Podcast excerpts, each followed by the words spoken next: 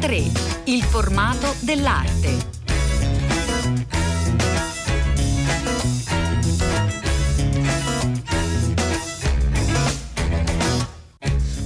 Buongiorno, buongiorno, a tutti gli ascoltatori da Elena del Drago, una puntata di A3 interamente dedicata a quella che in molti indicano essere la mostra dell'anno, eh, sicuramente una delle più importanti del 2020, la mostra dedicata a Raffaello, alle scuderie del Quirinale certamente una delle più belle eh, mai dedicate al eh, sublime eh, genio del Rinascimento. E dunque i 500 anni della, dalla morte di Raffaello Sanzio, avvenuta il 6 aprile del 1520 a Roma, sono l'occasione per fare il punto sull'opera eh, di uno degli artisti più amati della storia dell'arte, una mostra irripetibile proprio per l'entità e la quantità di eh, prestiti accordati, le opere sono più di 200, delle quali 100 eh, direttamente legate a Raffaello, ehm, autografe, dicevamo moltissimi eh, i prestiti dalla Madonna del Granduca e dalla celeberrima velata delle Gallerie degli Uffizi, arrivati dunque da Firenze, alla Pala di Santa Cecilia, dalla Pinacoteca di eh, Bologna. Ci sono poi opere che non sono mai tornate in Italia dal momento della loro esportazione, quindi da centinaia di anni, come la Madonna Alba dalla National Gallery di Washington che vi lascerà senza fiato, eh, la Madonna della Rosa dal Prado, la Madonna Tempi dall'Alte Pinacoteca di Monaco di Baviera, poi ci sono davvero dei dipinti straordinari dal Louvre proprio nella prima sala. Si comincia a ritroso e dunque dal 1520 la prima sala già racconta moltissimo, racconta di un Raffaello al culmine della gloria, pittore di, per il papato di Leone X. Al centro della sala troverete una lettera molto importante, un documento rarissimo perché tra l'altro è una delle poche dichiarazioni scritte di Raffaello che al contrario di Michelangelo e di Leonardo ehm, ha scritto pochissimo, ha lasciato poche testimonianze eh, scritte ed è una lettera a Leone X firmata insieme a Baldassarre Castiglione in cui si invita a pensare, ad occuparsi eh, del restauro, della conservazione dei monumenti dell'antica Roma e eh, proprio nella, eh, nello sforzo, nella prospettiva di tornare a quella grandezza grandezza, è un documento scritto appunto con Baldassare Castiglione di cui c'è il ritratto, uno dei quadri più importanti della storia dell'arte che è arrivato dal Louvre proprio nella prima sala, avete eh, già capito che poi di capolavoro in capolavoro si arriva ai primi anni, agli anni eh, giovanili, noi racconteremo questa mostra che vi ricordo è possibile visitare fino al 2 giugno a Roma alle scuderie del eh, Quirinale, una mostra aperta, aperta eh, secondo eh, naturalmente ovviamente le indicazioni eh, del governo, del Consiglio dei Ministri, eh, ma aperta e dunque noi la cominciamo intanto a visitare insieme, eh, lo facciamo con Mario De Simoni che è il presidente e amministratore delegato di Ales, Scuderie del Quirinale. La mostra nasce con una collaborazione strettissima eh, e iniziale che poi è proseguita per tre anni con le Gallerie degli Uffizi. Eh, che con grande generosità ci hanno proposto di celebrare il 500 anniversario di Raffaello a Roma. Eh, ovviamente questo significa che si può partire per quella che si può chiamare in gergo la campagna prestiti, potendo contare su un primo nucleo di prestiti a dimostrazione già della serietà, della, de, della seria possibilità di realizzare la mostra. Questo ci ha molto aiutato, ciò nonostante è stato tutto molto molto molto difficile per eh, varie ragioni comprensibili. Le opere di Raffaello sono fra quelle a cui il pubblico è più affezionato e di cui quindi i musei si privano eh, più difficilmente. Devo dire che ci sono stati comportamenti vari, eh, devo sottolineare che i prezzi del Louvre sono straordinari e arrivano a seguito di un accordo di Stato. Eh, ma vorrei sottolineare la generosità per esempio della National Gallery di Londra che presta due straordinarie opere, Il sogno del cavaliere che è molto importante per eh, gli anni giovanili e il rapporto con il, l'iniziale rapporto con il classico da parte di Raffaello e il ritratto di Giulio II nella versione di Londra eh, della National e che genera una cosa inter- molto interessante. È la prima volta che nella stessa sede si possono vedere i ritratti dei due papi, Leone X e Giulio II, che fecero grande Roma e che fecero grande Raffaello. Era dunque particolarmente importante festeggiare questo eh, 500 anni dalla morte di Raffaello a Roma, che, eh, dove in fondo Raffaello è diventato quello che è. Bisogna dire Raffaello è Roma. Eh, a, Roma Raffaello eh, diventa quell'artista totale che è una delle linee guida della mostra, perché Raffaello non è solo il divin pittore, ma è un architetto, un urbanista, uno studioso delle antichità e questo accade compiutamente a Roma. È a Roma che Raffaello compie la sua parabola e questo è un più che valido motivo per fare questa mostra a Roma, non si sarebbe potuta fare altrimenti probabilmente, tanto che la mostra, e lo dichiara sin eh, dal manifesto, con un gioco forse divertente che ha incuriosito molti e anche creato qualche equivoco, noi abbiamo invertito le date del sottotitolo della mostra facendo 1520-1483 invece di quello che di solito si fa, cioè 1483-1520. Ma perché l'abbiamo fatto? Perché la mostra è un grande percorso a ritroso. La mostra, il punto di partenza della mostra è il punto d'arrivo di Raffaello e quindi la mostra comincia con una incredibile ricostruzione tridimensionale, digitali, digitale, ma con una tecnologia unica al mondo, un'incredibile ricostruzione praticamente in scala naturale della tomba di Raffaello al Pantheon. Vi assicuro che a meno che non si tocchi la superficie e si capisce che non è marmo, anche se la superficie è fredda come il marmo e non è casuale, io credo che veramente non si riconosca se quella è, è vera o è il facsimile. Ecco, non, do, non, diffondiamo la notizia che sia stata trasportata qui anche la tomba di Raffaello al Pantheon che si può visitare quindi a pochi metri in fondo dalle scuderie del Quirinale. Eh, una nota sull'allestimento, perché è un allestimento difficilissimo non soltanto proprio per i due piani differenti eh, di, dell'esposizione, ma anche perché eh, non ci sono soltanto i quadri, i disegni, i documenti, appunto la, la riproduzione della tomba di Raffaello Raffaello, chi, chi, è l'artefice? Allora, prima di tutto una precisazione, è vero ovviamente che la tomba di, del Pantheon è, è a Roma, eh, però è altrettanto vero che è un segno forte di inizio della mostra, perché è un segno che contiene due significati che sono funzionali alla comprensione della mostra. Il primo è la rappresentazione del desiderio di Raffaello di essere sepolto in quello che è il massimo monumento dell'architettura romana e il secondo evoca sin dall'inizio all'inizio quello che sarà uno dei leitmotiv della mostra, cioè il rapporto di Raffaello con l'antico.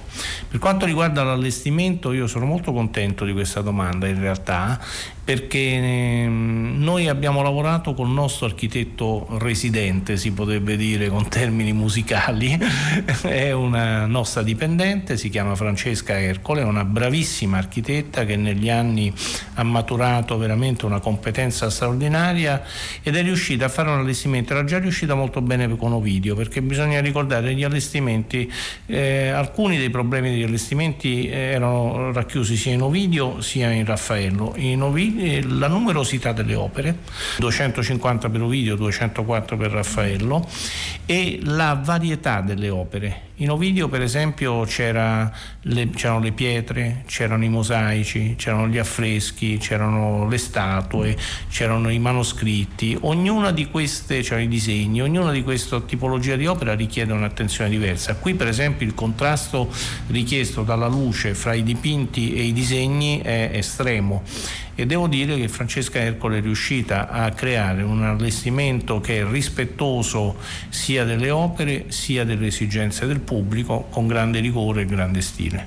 Un'ultima domanda inevitabile a Mario De Simoni, eh, come state affrontando e come pensate di affrontare questa emergenza sanitaria eh, internazionale direi? Allora, eh, innanzitutto una considerazione, anzi due considerazioni ovviamente. La prima, ovvia, noi faremo tutto quello che eh, le norme che usciranno ci imporranno o ci consiglieranno. La seconda considerazione è che questa è una struttura, questa è un'organizzazione molto ben rodata. Abbiamo affrontato già nel passato problemi improvvisi come il, l'11 settembre eh, o come eh, il blackout a Roma famoso. È una struttura, è un'organizzazione fatta di persone che da molti anni lavorano nel campo e che ha sempre avuto la massima attenzione verso le esigenze sia del pubblico sia delle opere. Eh, quindi attiveremo tutte le misure che saranno prese. Abbiamo abbiamo ovviamente, eravamo, avevamo già deciso di lavorare secondo principi di buonsenso e secondo consigli generali, ma adesso vediamo come adeguare queste misure alle, ehm, alle, a quello che sarà deciso. La mostra, salvo ovviamente mh, estreme decisioni, è aperta, eh, funziona regolarmente, assistiamo il pubblico e faremo in modo che il pubblico possa visitare la mostra secondo le regole che ci saranno dettate. Grazie a Mario De Simoni.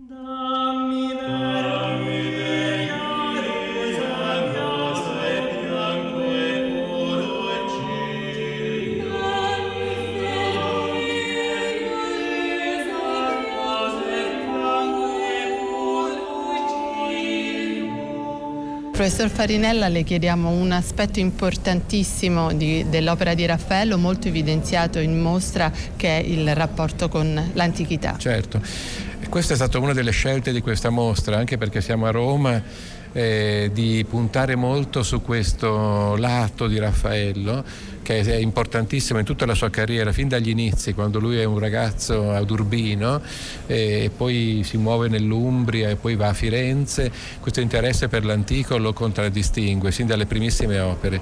Poi ovviamente quando arriva a Roma nel 1508 e diventa il pittore dei papi, questo rapporto con l'antico esplode, diciamo, diventa un vero e proprio, quasi un'ossessione per Raffaello. Raffaello si rende conto che il suo compito è quello di riportare in vita l'antichità classica, di diventare un pittore come i grandi pittori antichi, di poter in qualche modo creare delle opere pari a quelle che venivano descritte nelle fonti e che venivano attribuite ad Apelle, a Zeusi, a Polignoto, ai grandi nomi mitici dei pittori della classicità. Tra l'altro quando lui morirà verrà appunto salutato come alter apellesco, come apelle redivivo dai contemporanei.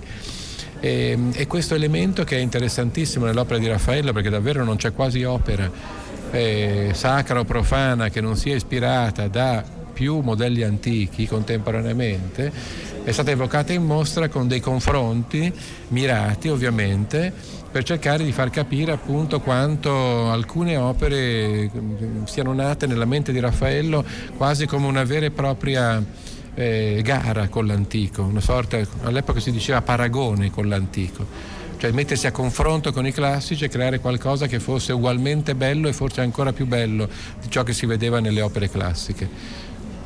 Come avete selezionato le moltissime opere che in qualche modo hanno ispirato Raffaello, sulle quali insomma, ha lavorato sia Raffaello che la sua bottega? Qui ce ne sono di sì. straordinari. Beh, ovviamente siamo partiti dalle opere dell'artista che siamo riusciti ad avere in mostra, perché tutte le mostre in qualche modo nascono in un mondo ideale e poi devono fare a patti col mondo reale. Beh, cui... diciamo che questo mondo reale è abbastanza sì, straordinario. Certamente, e ovviamente come dire, eh, uno potrebbe pensare che eh, eh, qualcosa manchi in questa mostra, in realtà è una mostra di oltre 200 opere, quindi forse non è la prima idea che, che, che, che ci si, viene in mente. In realtà, come dicevo, partendo dalle opere che siamo riusciti ad avere per la mostra, sia dipinti che disegni, a quel punto abbiamo selezionato tutta una serie di sculture, marmi, rilievi, opere a tutto tondo, eh, che in qualche modo potessero presentare come una sorta di fil rouge per tutta la mostra questo rapporto con la classicità, a partire proprio dal, dal, dalla lettera a Leone X che ha a che fare proprio con questo tema, cioè la rinascita dell'arte e della, della città di Roma quella dei Cesari, quella degli imperatori nel mondo contemporaneo, fino alle primissime, dove appunto nella prima sala potrà vedere un'opera come Il sogno del cavaliere, eh, che è un'opera dove per la prima volta Raffaello si confronta con le tematiche antiche. Siamo davanti a un cartone importante. Sì, questo cartone è il cartone per la lapidazione di Santo Stefano, è un'opera quasi simbolica perché eh, Raffaello la, eh, riceve la commissione nel 1519, è un'opera che doveva andare a Genova, infatti il dipinto è conservato in una chiesa di Genova, e, mm, lui fa i disegni mm, e poi muore e quindi poi il cartone esecutivo e il dipinto passa nelle mani del suo allievo Giulio Romano. Ma come vedevamo proprio ieri, guardandola di nuovo anche insieme al Presidente della Repubblica che era molto attratto da questo, da questo grande cartone, nella parte superiore come è stato notato da alcuni studiosi, eh, alcune figure, tra cui il Dio Padre, sembrano proprio di mano di Raffaello. Per cui è probabilmente un cartone che Raffaello aveva iniziato, poi muore, quindi poi viene portato a compimento da Giulio Romano, che nella parte bassa si attiene alla composizione di Raffaello, ma al tempo stesso cambia stile, perché Giulio Romano è un pittore molto più carico, molto più espressivo, molto più drammatico, e in qualche modo vuole affermarsi come, come, come il vero grande erede di Raffaello dopo la sua morte. Farinella, una cosa importante importante da, da spiegare è eh, che cosa ha dato la classicità a Raffaello, cioè che cosa ha dato in più questa specie di ossessione appunto per la classicità al lavoro di Raffaello. Sì. Beh, è difficile dirlo in una parola. Eh, certamente la classicità per lui è stata una sfida perenne e, e l'ha affrontata in un modo molto originale, da un lato studiando le opere antiche con la filologia e con l'acribia dei, dei, degli archeologi. Non siamo abituati ad un artista che ha questa capacità di studiare davvero le opere classiche con questa attenzione così minuziosa per il dettaglio. E dall'altro però la cosa affascinante è che questa cosa non lo ha eh, dire, frenato, anzi ha scatenato la sua creatività e, e poi nelle sue opere questo rapporto invece si rivela eh, liberissimo, una ricreazione continua. È come se l'erudizione fosse una molla alla creatività. Che è raro. È molto raro, per noi oggi sembra quasi una contraddizione in termini. No? Già dire che un artista è stato anche un archeologo sembra una follia sembrano due mondi incomunicabili no? oggi, invece in questo momento eh, l'arte traeva la sua linfa, soprattutto a Roma, proprio dal contatto diretto con le antichità classiche. Ma non gli interessava tanto la parte, eh, diciamo, morale, degli insegnamenti morali come è stato in diverse altre epoche, era piuttosto anche un approccio formale. Assolutamente, eh, Raffaello è un artista molto edonista, eh, che ama la bellezza, che ama il piacere, che ama che ama le donne, che ha un rapporto molto trasparente e armonico col mondo, esattamente il contrario di Michelangelo da ogni punto di vista. Infatti, non, anche se Raffaello eh, ammirava enormemente Michelangelo, tra i due non c'era buon sangue e, e dire, si rendevano conto di essere agli antipodi per certi versi. E, per Michelangelo l'antichità classica era davvero qualcosa da, ehm, da sfidare ma in qualche modo da superare, eh, di cui liberarsi praticamente. Per Raffaello l'antichità classica era un obiettivo da raggiungere, da ricostruire, da riportare in vita. E, e quindi questa tensione continua che si coglie nelle sue opere e che arriva poi al culmine nelle opere finali, proprio nella battaglia di Costantino ad esempio, di cui abbiamo un bellissimo disegno preparatorio qui in mostra, eh, è un po' l'obiettivo della, di tutta la carriera di Raffaello.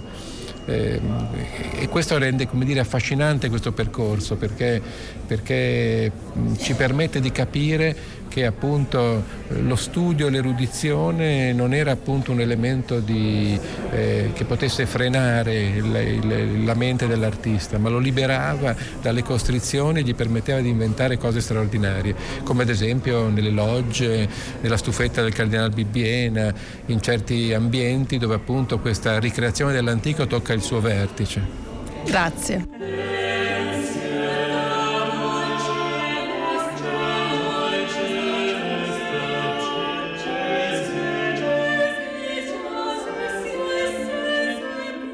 Per riuscire a riunire eh, queste opere, scegliere, selezionare, come avete potuto appena ascoltare, eh, le opere di arte antica da accostare ai capolavori di Raffaello è stato un lungo lavoro, lavoro di tre anni, soprattutto in tandem con le gallerie degli Uffizi. Chiediamo a Eike Schmidt, direttore eh, delle Gallerie degli Uffizi, di raccontarci proprio l'eccezionalità di questa mostra.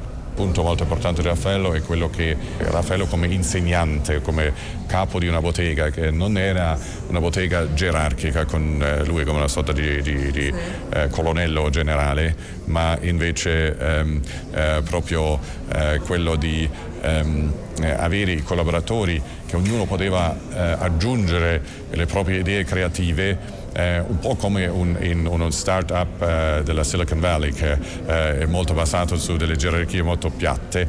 Questo si trova già nel, nella bottega di Raffaello e questo eh, modello di collaborazione ha anche informato la nostra collaborazione come Quelleria degli Uffizi con quello del, delle scuderie del Quirinale. Quindi da eh, oltre tre anni oramai abbiamo preparato questa mostra eh, mettendo insieme ehm, i nostri curatori con i loro e coinvolgendo coinvolgendo eh, dozzine di esperti da tutto il mondo a contribuire a questi eh, questo catalogo e questa mostra eh, per i studi e vediamo questi risultati eh, davvero straordinari. Lungo lavoro, tre anni in tandem, molti curatori su mm. Raffaello, ha cambiato in qualche modo l'idea, lo studio, eh, la percezione sulla, sui diversi momenti anche di Raffaello tra il periodo di Giulio II e il periodo di Leone X? Eh, indubbiamente, altrimenti eh, avrebbe avuto poco senso di investire così tante energie nelle, eh, nelle ricerche. Vediamo eh, con più chiarezza, anche grazie a eh, scoperte recenti, grazie a scoperte per esempio anche di disegni che prima non erano identificati correttamente oppure erano del tutto sconosciuti, eh, possiamo effettivamente continuare a vedere con più precisione non soltanto il ruolo di Raffaello nella cultura del suo periodo, ma anche eh, la politica culturale di Leone X in, in particolare. Um, perché uh, questa um, si capisce ora anche in una prospettiva uh, più uh, europea e globale l'importanza della sua ricerca di pace nel mondo in, come risposta alla grande minaccia di guerra. Poi a livello personale naturalmente si aggiunge tristemente il fatto che eh, Raffaello stesso morì eh, nel 1520 per eh, una febbre alta di otto giorni, quindi di un'epidemia eh, sicuramente, eh, che però ci ricorda che in fondo dopo tutti questi eh, secoli la condizione umana non è cambiata. Ehm, la gente eh, del periodo di Raffaello aveva le stesse paure, le stesse preoccupazioni, gli stessi desideri delle nostre e magari ci ricorda anche di non guardare in maniera superficiale quest'opera, ma di mettersi a riflettere, di prendere come occasione di riflettere eh, sulla propria vita, sulle proprie emozioni, ehm, sulla, sul proprio stile di vita e non dedicarsi eh, alle distrazioni eh, veloci ma eh, di concentrarsi eh, di più proprio eh, anche nella propria vita. Grazie a Ike Schmidt, direttore degli Uffizi.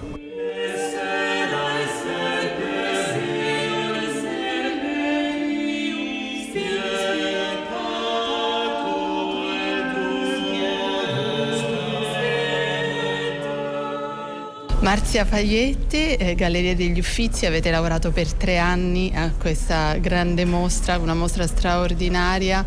Eh, ecco, cosa cambia proprio nella percezione anche degli studiosi, eh, cambierà dopo questa mostra? Grazie per la domanda che mi sta molto a cuore. Noi in realtà abbiamo voluto intanto tener conto di tutti gli studi precedenti e mh, mm, renderne conto perché per affrontare Raffaello è difficile affrontarlo senza avere un'adeguata preparazione di tutto ciò che è stato scritto su di lui. Dopodiché si valutano diverse cose, cioè il periodo storico diverso rispetto per esempio alle celebrazioni del 1983 che erano celebrazioni per il quinto centenario della nascita. Da allora che cosa è cambiato? È cambiata anche la necessità, secondo noi, di vedere Raffaello non soltanto come divin pittore o architetto separatamente, ma vederlo come artista universale che inglobasse in sé diverse attività Se volete il mio particolare parere, io ritengo sì. che eh, Raffaello fosse realmente, dopo e insieme a Leonardo, il grande artista universale della sua epoca e non a caso Leonardo fu un grande esempio per Raffaello, cementato anche dal rapporto finale negli anni del soggiorno romano di Leonardo, 1513-16, e credo che Raffaello poi crescesse anche in, in seguito a questo ulteriore momento di confronto col vecchio maestro. Raffaello era artista in grado di affrontare diversi campi dello scibile. Lo conduceva a questo una grande curiosità sia verso gli aspetti multiformi della natura, sia verso gli aspetti culturali, intellettuali. Grande umanista, grande pittore, grande artista universale, sperimentatore di tecniche e linguaggi e di comunicazione grande comunicatore. Voi avete messo in evidenza, in mostra in tutto il percorso espositivo proprio questo rapporto strettissimo con l'antico, sì. che eh, però era molto particolare in Raffaello, non era simile a quello che aveva per esempio Michelangelo. Sì, eh, Raffaello intanto si caratterizza già per una seconda stagione del rapporto con l'antico. La prima era stata quella piuttosto della imitazione, come diceva Gombrich, poi segue l'assimilazione. Nel campo dell'assimilazione dei modelli antiquari e della eh, rielaborazione originale, ecco Raffaello non aveva pari, nel senso che tutta la sua esperienza artistica fu una rielaborazione di modelli che, eh, da cui trasse ciò che gli interessava trarre, ma da cui poi ehm, eh, spiccò il volo per un linguaggio assolutamente inedito e originale. Quindi anche l'antico fu fonte costante di ispirazione, ma anche di rielaborazione quando si vede una sua opera, per esempio il ritratto eh, cosiddetto della Fornarina, donna antica e donna reale nello stesso tempo, quasi divise nelle due parti, la testa e il corpo, il corpo più antico, la testa più reale. Ecco, era un uomo che in grado di assimilare dall'antico ciò che gli bastava per poi essere uomo della sua epoca. Un'ultima domanda per Marzia Faglietti, dicevamo poco fa artista globale sì. che ci dice, ci insegna anche molto per insomma, così destreggiarsi in questi tempi. Beh, eh, la, le sue celebrate invenzioni fecero il giro del mondo attraverso le stampe, per esempio, di Marcantonio Raimondi nel Sud America oppure a Creta. Io eh, sono sempre stupita quando il giovane e il greco bizantino nell'epoca in cui era il più bizantino possibile, no? però teneva conto di stampe di Marcantonio. A dire vero c'era anche qualche invenzione di Jacopo Ripanda, non solo di Raffaello, ma comunque attraverso le stampe di Marcantonio Raffaello fu veramente un, eh, conosciuto in diverse parti del mondo, diverse per cultura, per estrazione culturale, eccetera, eccetera. Fenomeno globale, quindi eh, artista in grado di parlare a tanti attraverso celebrate invenzioni, la capacità di cogliere anche diversi stati d'animo, diverse posture che corrispondevano, ecco qui di nuovo eh, l'insegnamento anche di Leonardo, eh, a diversi stati d'animo e quindi grande ehm, poeta muto, lo diceva Ludovico Dolce, circa la metà del Cinquecento, cioè poeta che non aveva bisogno di parole. Grazie, grazie molte Marzia Paglietti.